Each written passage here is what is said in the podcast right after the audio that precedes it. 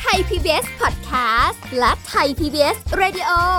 ขอเชิญทุกท่านพบกับคุณสุริพรวงศิตพร พร้อมด้วยทีมแพทย์และวิทยากรผู้เชี่ยวชาญในด้านต่างๆ ที่จะทำให้คุณรู้จริง รู้ลึก รู้ชัดทุกโรคภัย ในรายการโรงหมอ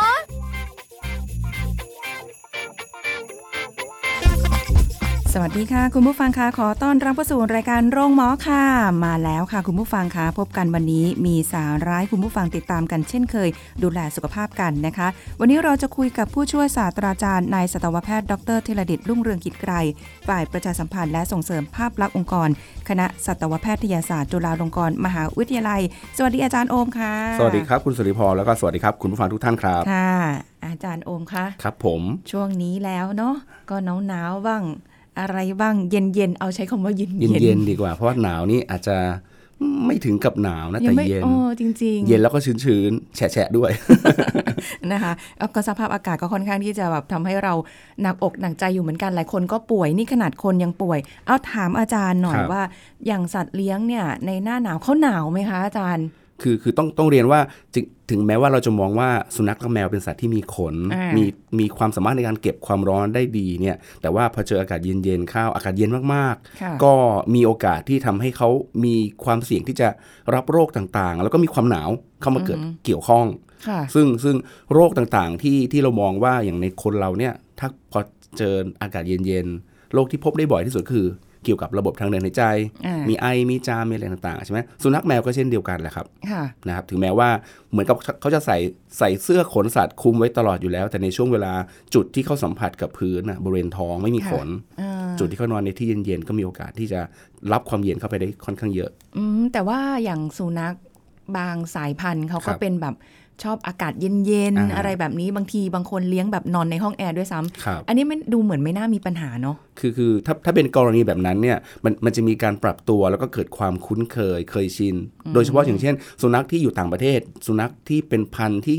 อาศัยอยู่ตามพื้นที่เย็นๆในหิมะค่ะตรงนั้นเขาจะมีการปรับตัวของเขาอยู่แล้ว แต่สุนัขสำหรับบ้านเราเนี่ยคงไม่มีสุนัขตัวไหนที่คุ้นกับอากาศเย็นๆแบบ2 องศา 3 องศาใช่ไหมฮะค่ะเพราะฉะนั้นเนี่ยจะอากาศบ้านเรามันมีค่อนข้างร้อน เพราะฉะนั้นก็เขาก็จะจะคุ้นเคยกับอากาศที่ค่อนข้างร้อน การปรับตัวในอากาศร้อนค่อนข้างง่ายกว่าพอพอเจออากาศเย็นเขาก็มีโอกาสที่จะป่วยอะไรได้ง่ายด้วยอะครับค่ะแต่ว่าก็ไม่ค่อยห่วงเท่าไหร่ เพราะว่าตามเพจช็อปตามอะไรอย่างเงี้ยเขามีเสื้ออาสำหรับสุนัขอ่าครับแมวยังมีเลยเดี๋ยวนี้ใช่เออใช่อะไรอย่างเงี้ยถ้าเกิดแบบหนาวก็จับใส่เสื้อเลยฮะมีรองเท้าด้วย เคยไปเห็นคลิปค่ะอาจารย์โอมเวลาที่แบบเห็นสุนัขเขาก็จับใส่เป็นเหมือนรองเท้าเด็กอ๋เนาะอเหมือนแบกับบเป็นเหมือนกับเป็นยางเป็นผ้าที่อ๋อหุ้มตรงปลายเท้าใช่ใช่แล้วเขาก็เดินแบบเขาจะไม่คุ้นไงครับแต่คือมันเหมือนก็กับขำดีจับอะผู้ชายไปใส่ส้นสูงอะก็อาจจะเดินลำบากประมาณนั้นนะครับ แต่แต่ต้องเรียนเลยนะครับว่าจริงๆแล้วการใส่เสื้อผ้าให้กับสัตว์เลี้ยงเนี่ย ถามว่าถ้าอากาศเย็นๆแล้วอยู่ในบ้านอยู่ในห้องนอนเนี่ยโอเคเลย อยู่ในบ้านอยู่ในอยู่ในห้องนอนค่ะอยู่ในแอเรียที่ที่เอ่อจำกัดบริเวณ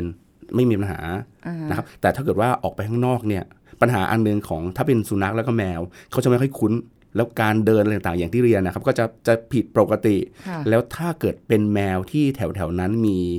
มีมีรถยนต์ หรือว่ามีแมวเจ้าถิ่นตัวอื่นด้วย โอกาสที่จะต่อสู้แล้ววิ่งหนี หรือว่าจะสู้กับเขาเนี่ยมันจะค่ะไม่ลำมันจะลำบากอ๋อพร้อมที่จะโดนตวัดโดน โดนข่วนโดนตบ แล้วติดกับเสื้อเขาจะหนีได้ไม่ค่อยทันไอ้ค่ะตรงนี้ก็อาจจะเกิดปัญหาหน่อยนึงอ๋อคือถ้าถ้าใส่เสื้อจะแบบแบบไหนก็แล้วแต่แบบโหหนาๆให้เขาอ่าอุ่นๆเนี่ยอยู่บ้านโอเค อยู่ในบริเวณที่อ๋อที่ไม่ไม่อย่างนั้นเวลาที่เขาเดินผิดเดินไม่ค่อยสะดวกแล้วเนี่ย การที่จะหนีหรือจะวิ่งเวลาที่มีรถมีมอเตอร์ไซค์ผ่านแถวๆนั้นเนี่ยอาจจะลำบาก จะไม่ค่อยแนะนำให้สำหรับใส่เสื้อแล้วก็ใส่เสื้อใส่รองเท้าแล้วไปเดินข้างนอกอะนะครับ ถ้าเราไม่ได้ดูแลอย่างใกล้ชิดอ๋อ ปัญหาอีกอันหนึ่งที่มีโอกาสเคยเกิดเกิดขึ้น แล้วก็เคยเจอเลยก็คือสุนัขอะเอาแมวดีกว่า แมวที่เลี้ยงที่คอนโดหรืออพาร์ตเมนต์ค่ะนะครับแล้วมีบริเวณเขาจะชอบจะสังเกตว่าแมวเนี่ยเป็นคนเป็นเป็นสัตว์ที่ชอบมองไปกว้างๆมองไกลๆมองสูงๆบางรายเนี่ยจะชอบมานอนที่ระเบียงค่ะระเบียงที่เป็นปูนอาจจะมีความกว้างแค่แค่ เอ่อสิบเซนยี่สิบเซนเท่านั้นเองค่ะแล้วเขาจะมานอนตากอากาศตรงนั้นอะค่ะ ทีนี้ถ้าถ้าเกิดว่าเขาไม่ได้ใส่เสื้อเนี่ย การผิวสัมผัสของหน้าท้องกับพื้นบริเวณนั้น เขาจะควบคุมได้ มันจะมีการเสียดทาน มันจะทำให้ทรงตัวได้ง่าย บางครั้งเคยเจอว่าอยู่ชั้น 3 แล้วก็ค่ะใส่เสื้อให้เขา แล้วแมวก็ขึ้นมานอนตามปกติอ่าฮะแล้วทีนี้เสียการทรงตัว เพราะว่าโอ้ยเสื้อผ้ามันถูกกับปูนพื้นปูนหรือว่า เหล็กตรงระเบียง แล้วเขาก็จะมีโอกาสลื่นแล้วหล่นลงมาโอ้ยอันนี้เจอเจอบ่อยเลยค่ะต้องระมัดระวังเลยครับเรื่องนี้ คือถ้าเกิดแมวตกลงมายังไม่เท่าไหร่เนี่ยมันเขาสามารถราวดรอปออกมา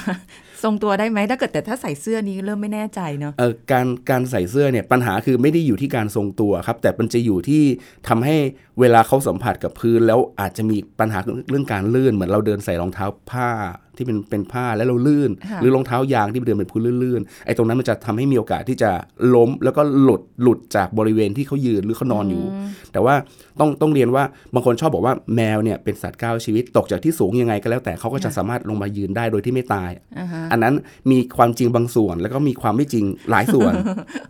แมวเก้าชีวิตอุตส่าห์อ่ารราว drop ลงมาทรงตัวได้ เพราะเพราะต้องเรียนว่าในแมวในสุนัขในคนเนี่ย สมองที่ควบคุมการทรงตัว จะมีการเจริญของสมองส่วนนั้นที่แตกต่างกันค่ะในนกกับในแมวเนี่ยจะมีสมองที่ควบคุมการทรงตัวได้เอ่อเจริญดีกว่าในสุนัข สุนัขเนี่ยเวลาตกจากที่สูงก็มีโอกาสที่จะโดนหลังโดนโดนเอ่อก้นโดนอะไรต่างๆ แต่ในแมวแมวเนี่ยเขาจะมักจะมีการทรงตัวมีการพลิกตัวให้อยู่ในสถานเอ่อ position เนี่ยสภาพที่ที่คล้ายใกล้เคียงกับท่ายืนตามปกติ แต่ต้องเรียนว่า ถ้าที่ไม่สูงไม่เท่าไหร่ค่ะแต่ที่แบบ4ี่ห้าชั้นน่ะถึงแม้จะทรงตัวได้ดีน้ำหนักตัวแล้วก็ความสูงที่ลงมาค่ะก็มีโอกาสทำให้กระดูกหักได้โอ้แล้วก็เจอเยอะโอ้โหอันนี้ก็ต้องต้องระมัดระวังเนอย่างโอย่างแรงเลยฮะระมัดระวังอย่างแรง เหมือนกับบางเรื่องเนี่ยเราเห็นเป็นเป็นเรื่องที่แบบอ๋อเขาก็สามารถจะกระโดดจากสูงสูงๆลงมาได้อะไรอย่างเงี้ยดูดูเหมือนไม่เป็นอะไรครับแต่ว่าก็ไม่ใช่ว่าเราจะแบบปล่อยปละละเลย ถูกต้องต้องหรือดูแลใกล้ชิดเพราะเขาเหมือนเด็ก ๆ ด้วยครับอืมแมแมวเนี่ยสามารถกระโดดได้สูงหลายเท่าเอ่อ ต้องใช้คำว่าหลายสุเอ่อสูงหลายเท่าตัวของความสูงปกติของเขา จะสังเกตว่าบางทีแมวไต่ขึ้นกำแพงค่ะไต่ขึ้นจากพื้นกำแพง แล้วกระโดดขึ้นไปข้างบนได้ง่ายๆเลยอ่าใช่อะไรอย่างเงี้ยคือคืออยู่ที่อยู่ที่เอ่อพฤติกรรมแล้วก็การ การปรับตัวของของสัตว์แต่ละชนิดซึ่งจะมีความแตกต่างกันค่ะอืมนะฮะแต่ถ้าอย่างแมวเซเลบแถวนี้ก็ดูท่าทางจะไม่กระโดจะดชอบนอนชอบนอน ว่าไปอะแต่ว่าพอแบบหน้าหนาวอากาศเย็นๆแบบนี้ค่ะครับก็น่าเป็นห่วง ตรงที่ว่าโรคที่มากับหน้าหนาวครับที่สัตว์เลี้ยงของเราเนี่ยอาจจะครับต้องเจอหรือต้องเผชิญจะเหมือนกับคนไหมคะอย่างเช่นโรคระบบทางเดินหายใจหรือยังมีโรคอื่น ๆ อีกไหมคะ คือถ้าเป็นช่วงหน้าหนาวเนี่ยปัญหาเรื่องอาหาร อาหารที่เป็นพิษน่าจะไม่ค่อยมีนะไม่ค่อยห่วงเท่าไหร่เพราะค่ะอากาศค่อนข้างเย็นไม่ค่อยร้อน การเจริญของแบคทีเรียของเชื้อโรคจะไม่ค่อยดีเท่าไหร่ไม่เหมือนกับหน้าร้อนค่ะหน้าร้อนเนี่ยอาหารของแมวถ้าเป็นอาหารที่อาหารเปียก ตั้งทิ้งไว้สักครู่ก็จะมีโอกาสที่จะบูดได้ง่ายแล้วค่ะแต่อาหารอากาศเย็นๆก็จะปัญหาเรื่องเรื่องอาหารจะลดลงอ่าแต่ว่าจะมีปัญหาเกี่ยวกับเรื่องระบบทางเดินหายใจค่ะนะฮะระบบทางเดินหายใจ ซึ่งในแมวในในสุนัขในแมวเนี่ยโรคระบบทางเดินทางเดินหายใจที่พบได้บ่อยๆ คือหวัด หลอดลมอักเสบ จนลามไปถึงปอดบวมค่ะนะครับซึ่งซึ่งในช่วงที่อากาศหนาวอากาศเย็นเนี่ยเอ่อโอกาสที่ที่การแพร่ของโรคระบาด การแพร่ของเชื้อเหล่านั้นก็ก็มีโอกาสที่จะกระจายได้ ซึ่งซึ่งการส่วนใหญ่แล้วเนี่ยการรับเชื้อโรคเกี่ยวกับระบบทางเดินหายใจเนี่ยมักจะเกิดจากการหายใจเป็นหลักค่ะแต่บางครั้งการสัมผัสโดยตรง เช่นเอ่อ ไปคลุกคลีกับแมวหรือสุนัขตัวที่ป่วย แล้วเอาหน้าไปถูไถกันไปเลียหน้าเลียตาแต่งตัวหรืออะไรให้กันก็มีโอกาสที่จะรับเชื้อเข้ามาโดยตรงได้ค่ะก็ก็ก็เลยสสิ่งที่ที่เราเจอได้ค่อนข้างบ่อยคือโรคเกี่ยวกับระบบทางเดินหายใจค่ะหวัดหลอดลมอักเสบปอดบวม ในสุนัขก็จะมีไข้หัดสุนัขที่เป็นอันตรายค่ะถึงชีวิตนะครับในแมวก็จะมีไข้หัดแมว ซึ่งฟังดูแล้วเนี่ยคำว่าไข้หวัดเออไข้หัดเนี่ยมันดูแบบสบายๆเนอะในคน ไข้หัดก็ไม่เป็นไรก็กินยาหรือว่าทายาอะไรก็ดีขึ้น แต่ในแมวกับในสุนัขเนี่ยเชื้อเชื้อที่ทำให้เกิดหัดทั้งในสุนัขในแมวเนี่ยค่อนข้างอันตรายเป็นไวรัสที่ตัวที่อันตราย แล้วก็มีโอกาสทำให้เสียชีวิตได้สูง เอาแล้วอย่างนี้เราจะสังเกตยังไงคะเพราะว่าคือถ้าเกิดแบบเป็นหวัดเป็นอะไรเขาอาจจะมีเคยเห็น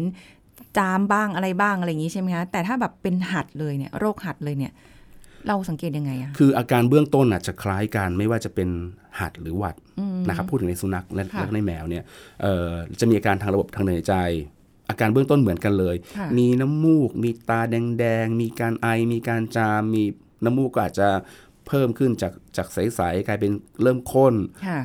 มีการติดเชื้อแบคทีเรียร่วมนะครับ คนคนที่พูดถึงก็เป็นเปลี่ยนเป็นสีขาว สีเหลืองสีเขียวอะไรแล้วแต่ แล้วแต่เชื้อที่ที่ที่ทำให้เกิดการติดเชื้อแทรกซ้อน แต่ว่าสาเหตุของไข้หัดสุนัขและไข้หัดแมว ตัวต้นกำเนิดจริงคือมาจากเชื้อไวรัสค่ะนะครับแต่ว่าแบคทีเรียเนี่ยที่ทำให้เกิดน้ำมูกข้นๆเนี่ยมันเป็นการติดเชื้อแทรกซ้อนเข้ามา อาการเบื้องต้นจะคล้ายกัน แต่ว่าปัจจุบันเนี่ยแต่ความรุนแรงมันจะแตกต่างกัน แล้วก็เอ่อเวลาสัตวแพทย์เนี่ยก็จะ มีเดี๋ยวนี้จะมีเทสคิดมีชุดทดสอบเพื่อพิสูจน์ว่าเชื้อตัวที่ติดเนี่ยเป็นเชื้อกลุ่มไหน แล้วก็ค่ะเป็นเป็นไข้หัดสุไปไข้หัดสุนัข หรือไข้หัดแมวหรือเปล่าอ๋อนะครับเขาจะมีชุดทดสอบที่สำหรับตรวจแต่อาการเบื้องต้นจะคล้ายกันอืมแต่ถ้าเกิดว่าไม่แน่ใจดูแล้วเอ๊ะ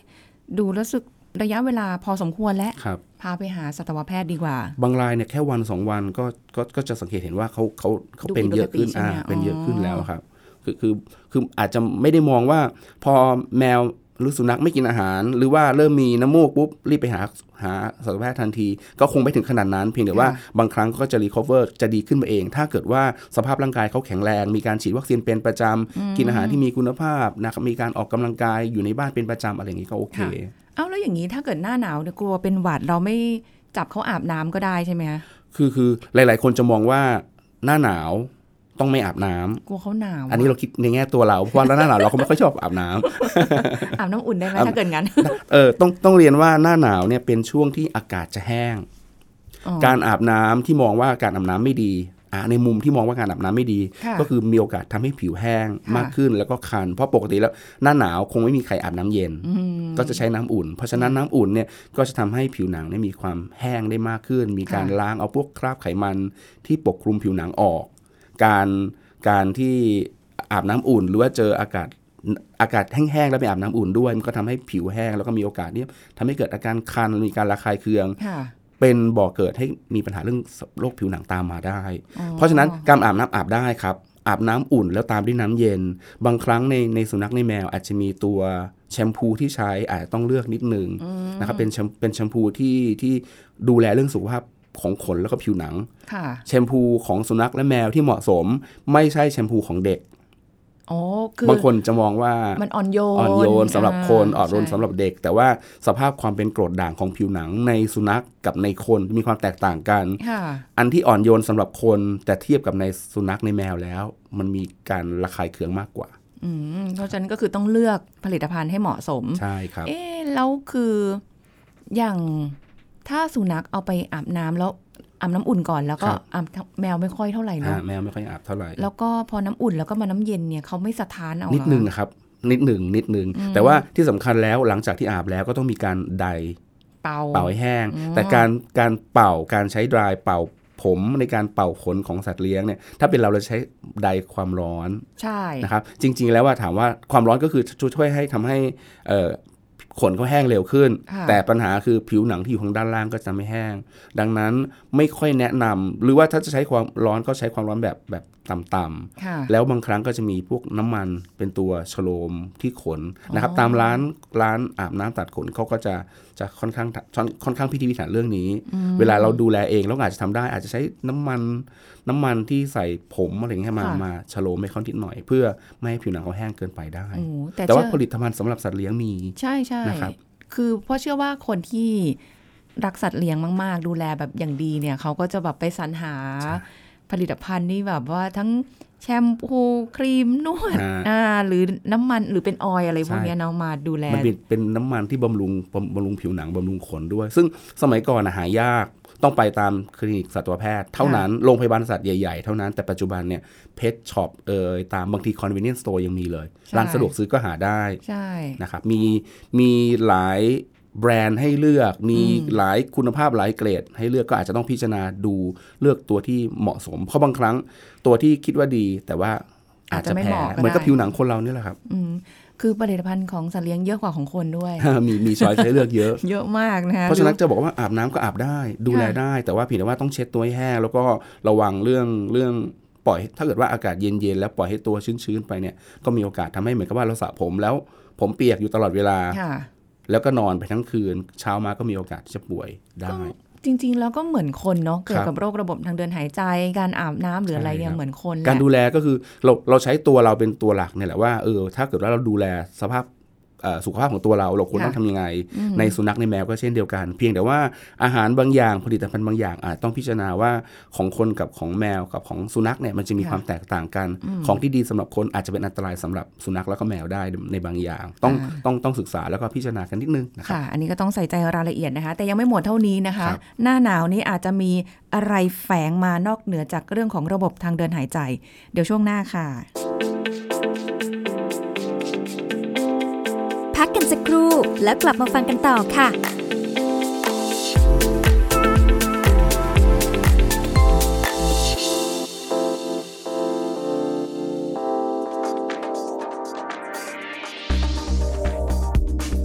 คุณผู้ฟังคะกลุ่มโรคไม่ติดต่อเรื้อรังต่างๆ อย่างโรคเบาหวาน โรคหลอดเลือดและหัวใจ โรคความดัน โรคมะเร็ง ส่วนใหญ่เกิดขึ้นได้จากพฤติกรรมการกินของเรานั่นแหละค่ะ แล้วการกินแบบไหนเสี่ยงให้เกิดโรคร้ายอะไรได้บ้าง อย่างโรคเบาหวานเกิดจากพฤติกรรมการกินติดรสหวานทำให้น้ำตาลตกค้างในกระแสเลือดมากเกินไป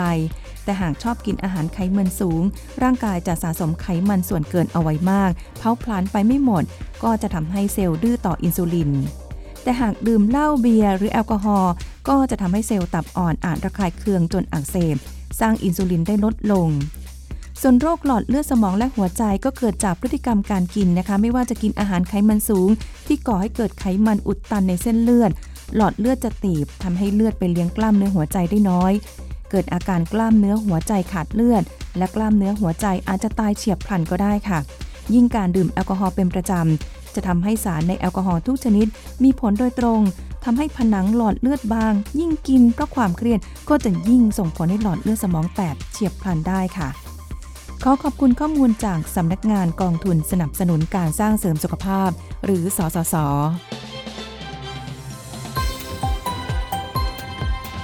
ไทย PBS Radio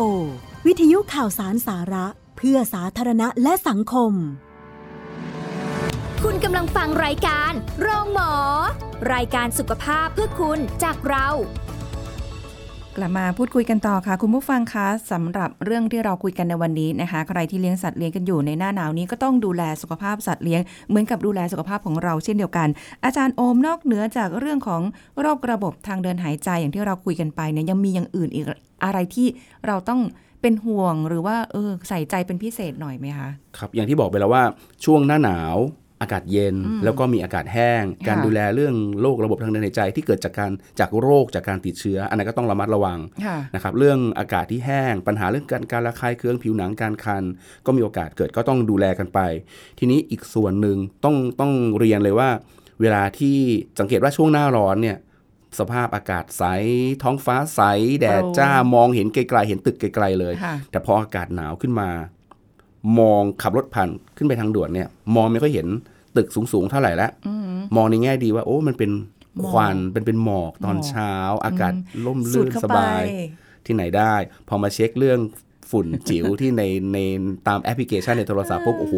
ขึ้นมาร้อยกว่า 200 กว่าค่ะนั่นแหละตรงนี้ที่ต้องระมัดระวังอีกอย่างคือเรื่องฝุ่น คือต้องต้องเรียนว่าไม่ใช่แค่คนเท่านั้นที่จะเจอปัญหาเรื่องฝุ่นค่ะโดยเฉพาะฝุ่นจิ๋วที่เรากลัวกัน PM 2.5เนี่ยแหละค่ะในสุนัขในแมวก็มีโอกาสทำให้เกิดอันตรายกับเขาได้อ๋อเหรอแล้วหน้าหนาวเนี่ยอากาศเย็นที่มามักจะมาพร้อมกับฝุ่นอืม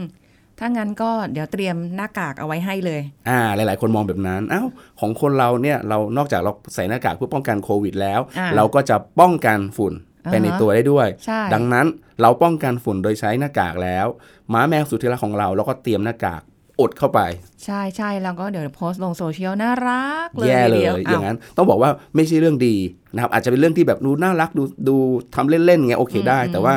ต้องเรียนว่าการใช้หน้ากาก เพื่อป้องกันฝุ่นเนี่ยทฤษฎีหลักการของเขาเลยก็คือว่าเราต้องสัมผัสตัวตัวหน้ากากเนี่ยต้องสัมผัสกับใบหน้าของของเราอย่างอย่างแนบสนิทเลย แล้วก็ให้อากาศที่เข้ามาเนี่ยผ่านการกรองของตัวเส้นใยของผ้าหรือของหน้ากากอันเหล่านั้นค่ะทีนี้ถ้าเกิดว่าอากาศเข้ามาทางด้านข้างได้ ก็ไม่เกิดประโยชน์ฝุ่นก็สามารถเข้าได้ ทีนี้พอมองถึงสุนัขและแมว ถ้าจับให้หน้ากากสัมผัสแนบแน่นขนาดนั้น การหายใจก็จะลำบาก รูปหน้าเขาไม่ได้เหมือนเรานะ ถูกต้องครับหน้าเขาจะมีความยาวอ่านะครับถึงแม้ว่าเราจะมีดั้งสูงมากก็ตาม แต่ในสุนัขจมูกยาวเอออันนี้ก็น่าสนใจนะ ขนาดเราทุกวันนี้แมสที่ใส่เนี่ยมันไม่ได้แนบหน้าทั้งหมดครันะบมันจะมีช่องอยู่ดีอะ เรายังแบบบางทีหายใจรู้สึยากเลยเออหายใจยากแล้วถ้าเป็นสุนัขกับแมวอะแมวอย่างถ้าเป็นพันธุ์ต่างประเทศเขาหน้าเขาจะหน้าสั้นยู่ๆหน่อยอ่าอะไรอย่างงี้ใช่ไหมคะหน้าสั้นก็อุ้ยคือใส่ได้เหรอ คือ คือต้องเรียนว่าถามว่าใส่ได้ไหมเนี่ย ผมจะในในในมุมมองของสัตวแพทย์แล้วเนี่ย ถ้ามองว่าจะป้องกันฝุ่นได้หรือเปล่าเนี่ยอ่าถ้าทำอะอ่าป้องกันได้ แต่มันจะเกิดปัญหาอื่นตามมา เช่น การหายใจของเขาจะหายใจไม่สะดวก คือออันที่จะบอกว่าเขาจะลำคาญเนี่ยอันนี้เป็นปกติอยู่แล้วมีอะไรเป็นแนบสัมผัสกับหน้ากับตัวอะไรต่างๆเขาก็จะไม่ค่อยชอบเขาจะลำคาญอยู่แล้ว แต่ว่าการที่จะบังคับให้อากาศผ่านทางช่องของหน้ากากเข้ามาสู่ทางเดินหายใจ เท่านั้นเนี่ยมันทำได้ยากมาก แล้วรูปร่างของหน้ากากก็จะมีความแตกต่างกันค่ะแตกต่างกันกับรูปหน้าของสุนัขแล้วก็แมว ดังนั้นเนี่ยการทำแบบนั้นยิ่งทำให้เขาหายใจไม่สะดวก แล้วก็ค่ะอาจจะเกิดผลเสียตามมาด้วย อ๋อเหรอ เออแต่ก็ จริงนะเพราะว่าเราไม่เคยเห็นว่ามีหน้ากากอนามัยสำหรับสัตว์เลี้ยงอืมว่าจะต้องทำแหละถ้าอย่างนั้น เพราะแต่จะว่าจะเจอปัญหาเรื่องฝุ่นอีกยาวแน่โอ้โหเดี๋ยวคงจะต้องได้เจอกันต่อไปเรื่อยๆแหละถ้ายังเป็นแบบนี้อยู่อะๆเนาะอ่าไม่แต่อาจารย์คือ ถ้าอย่างนั้นเราทำยังไงได้อะคือแบบบางบางตัวเขาก็ชอบวิ่งเล่นอยู่ข้างนอกบ้าน บางตัวครับก็แบบ เราก็เอาออกไปด้วยครับหรืออะไรอย่างเงี้ยทีนี้ต้องต้องต้องบอกว่าการที่เอ่อช่วงของ ระยะเวลาหรือของช่วงเวลาที่ฝุ่นจะมีมากมีน้อยเนี่ยช่วงไหนที่ฝุ่นไม่เอ่อปริมาณของฝุ่นในอากาศไม่ได้สูงมากไอ้ตรงนั้นไม่ค่อยน่าห่วงค่ะแต่เป็นช่วงในกรณีที่ช่วงที่โหดูในแอปพลิเคชันปุ๊บขึ้นเป็นสีแดงอย่างนั้นเลยอย่างนั้นน่ะต้องเรียนว่าสถานการณ์ตอนนั้น เพราะแต่ละวันจะมีความแตกต่างกันค่ะในช่วงวันนั้น สิ่งที่ต้องระมัดระวังก็คือว่าอย่าพยายามเขาพาสุนัข หรือว่าตัวเราเองเนี่ยออกไปนอกบ้าน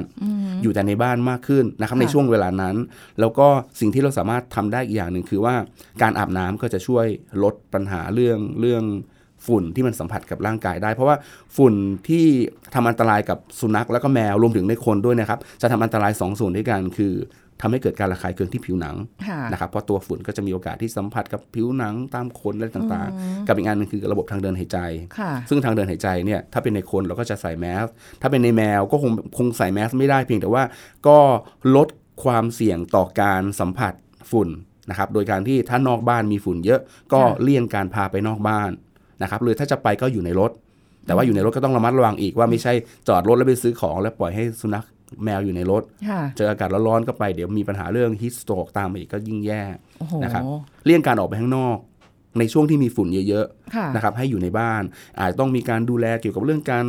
การอาบน้ำการทำความสะอาดตัวเพื่อลดปัญหาเรื่องฝุ่นที่มันสัมผัสในที่ตัวค่ะนะครับแล้วก็อาจจะต้องดูแลเรื่องทำความสะอาดที่ที่นอนที่หลับที่นอนของเขาในห้องรวมถึงในคนห้องของเราด้วยเนี่ยแหละฮะค่ะต้องมีการดูแลบ่อยขึ้น การล้างแอร์ การทำความสะอาดเครื่องปรับอากาศก็เป็นการช่วยให้ลดลดปริมาณฝุ่นที่สะสมอยู่ในในในบ้านค่ะตัวนี้ก็สามารถช่วยได้อีกแรงหนึ่งอืมทีนี้สุนัขหรือแมวหรือสัตว์เลี้ยงที่ปกติแล้วเลี้ยงไว้นอกบ้านค่ะนะครับอาจจะต้องสังเกตเลยว่าถ้าช่วงนั้นมีช่วงที่มีฝุ่นมาก อาจจะต้องย้ายเข้ามาอยู่ในบ้าน เพื่อลดการสัมผัสกับฝุ่น คือเพราะว่าบางคนในบ้านเนี่ยถ้าเกิดสมาชิกบางคนอาจจะไม่ชอบไงฮะฮะว่าแบบอ่า ถ้าเลี้ยงก็เลี้ยงได้นะ แต่ครับอยู่นอกบ้านนะฮะฮะไม่เอาเข้าในบ้านอ่าอันนี้ก็ใช่อาจจะต้องคุยกันหน่อยครับอาจจะเป็นเป็นเป็นช่วงไงครับ เพราะว่าฝุ่นเนี่ยเท่าที่สังเกตดูที่ผ่านผ่านๆมาที่เราประสบปัญหากันเนี่ยปีปีหนึ่งเนี่ยในแต่ละวันปริมาณความเข้มข้นปริมาณของฝุ่นจะมีความแตกต่างกันค่ะก็ต้องยอมรับเปิดใจยอมรับว่าถ้าสถานการณ์แบบนี้ในบ้านแล้วเนี่ยเราเลี้ยงสัตว์เลี้ยงแล้ว ถ้าเราทราบว่าปริมาณอะฝุ่นในอากาศ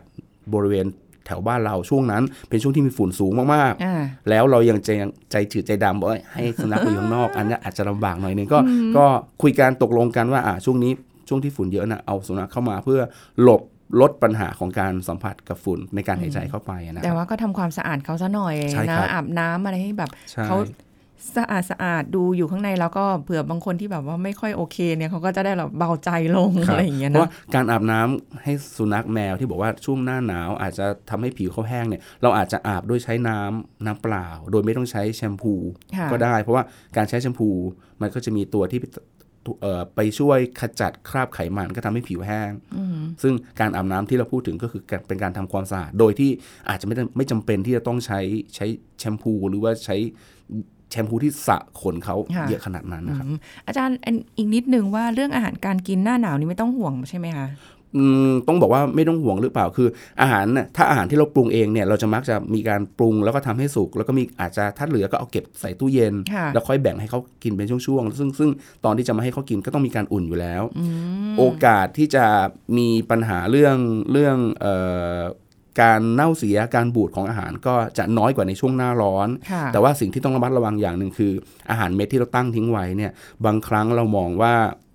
ตั้งทิ้งไว้เยอะๆ ก็อากาศแห้งอากาศหนาวคงไม่เป็นไรค่ะแต่ถ้าเกิดกรณีที่มันมีความชื้นตกลงมาทางด้านล่างนะครับแล้วก็ปล่อยทิ้งเอาไว้ปริมาณเยอะๆ แล้วก็เอ่ออาจจะเติมเข้าไปโดยที่ไม่มีการทำความสะอาดจานก็มีโอกาสที่จะทำให้เกิดเชื้อราหรือว่าความค่ะอับชื้นทางด้านล่างได้อ๋อก็ก็อันตรายอันตรายจากตรงนี้มากกว่าครับ แล้วก็ไหนจะมดหนูแมลงสาบอะไรอ่าอาจจะมาได้อะไรอซึ่งย่างเงี้ยเนาะซึ่งเรื่องมดหมูหนูแมลงสาบอะไรต่างๆเนี่ยก็คงจะต้องมีการป้องกันเป็นปกติ เนื่องจากว่าเอ่อมด หรือว่าแมลงสาบหรือว่าหนูเนี่ยมันเป็นตัวนำของโรคหลาย ๆ โรคอย่างที่เคยบอกไว้แล้วว่าหนูก็มีโอกาสทำให้เกิดโรคฉี่หนูได้ แล้วก็แมลงสาบก็มีโอกาสที่ทำให้เกิดโรคติดเชื้อในทางเดินอาหารมีปัญหาเรื่องปรสิตอะไรต่างๆเต็มไปหมด เพราะฉะนั้นการดูแลเรื่องความสะอาดของอาหาร เราต้องทำเป็นประจำอยู่แล้วเหมือนกับค่ะที่เราเราเราเรากินแต่อาจจะไม่ไม่ต้องแบบว่าโอ้ทุกอย่างต้องปลอดเชื้อขนาดอย่างที่เราทำเพียงแต่ว่าเพียงแต่ว่าก็ดูแลให้ ไม่ใช่มีความเสี่ยงในการที่แบบเดี๋ยวมีอะไรเลอะเลอะแฉะๆเข้าไปเปื้อนอะไรอย่างเงี้ยครับก็อาหารก็พยายามแบบ ให้ทีละน้อยๆ ไม่ต้องอ่าเยอะอะไรประมาณนี้นะคะฝึกเราด้วยเราจะให้ฝึกเรา ฝึกฝึกเวลาจัดเวลาของเรานะน้ำก็เปลี่ยนใหม่อะไรอย่างนี้นะคะ ไม่ที่บอต้กองแบบให้น้อยๆกับตัวเราไม่ได้หมายความว่าเราให้เราทานได้น้อกินน้อยยไม่ใช่ขนาดนั้นเพราะเราอดไม่ได้ เราทำไม่ได้นะคะอันนี้ก็เป็นสิ่งเล็กๆน้อยๆที่ฝากการสำหรับการดูแลสัตว์เลี้ยงในช่วงหน้าหนาวกับโรคที่อาจจะเจอครับนะคะที่เป็นไปได้เลยเนี่ยนี่แหละ วันนี้ต้องขอบคุณอาจารย์โอมด้วยค่ะครับขอบคุณครับ สวัสดีครับค่ะสวัสดีค่ะ หมดเวลาแล้วค่ะคุณผู้ฟังพบกันใหม่ครั้งหน้านะคะ กับรายการโรงหมอวันนี้ลาไปก่อนสวัสดีค่ะ แชร์ พูด บอกต่อกับรายการโรงหมอได้ทุกช่องทางออนไลน์ เว็บไซต์ www.thaipbspodcast.com แอปพลิเคชัน Thai PBS Podcast Facebook Twitter Instagram Thai PBS Podcast และฟังได้มากขึ้นกับพอดแคสต์โรงหมอ ที่ Apple, Google, Spotify, SoundCloud และ Podbean ทุกเรื่องทุกโรค บอกรายการโรงหมอ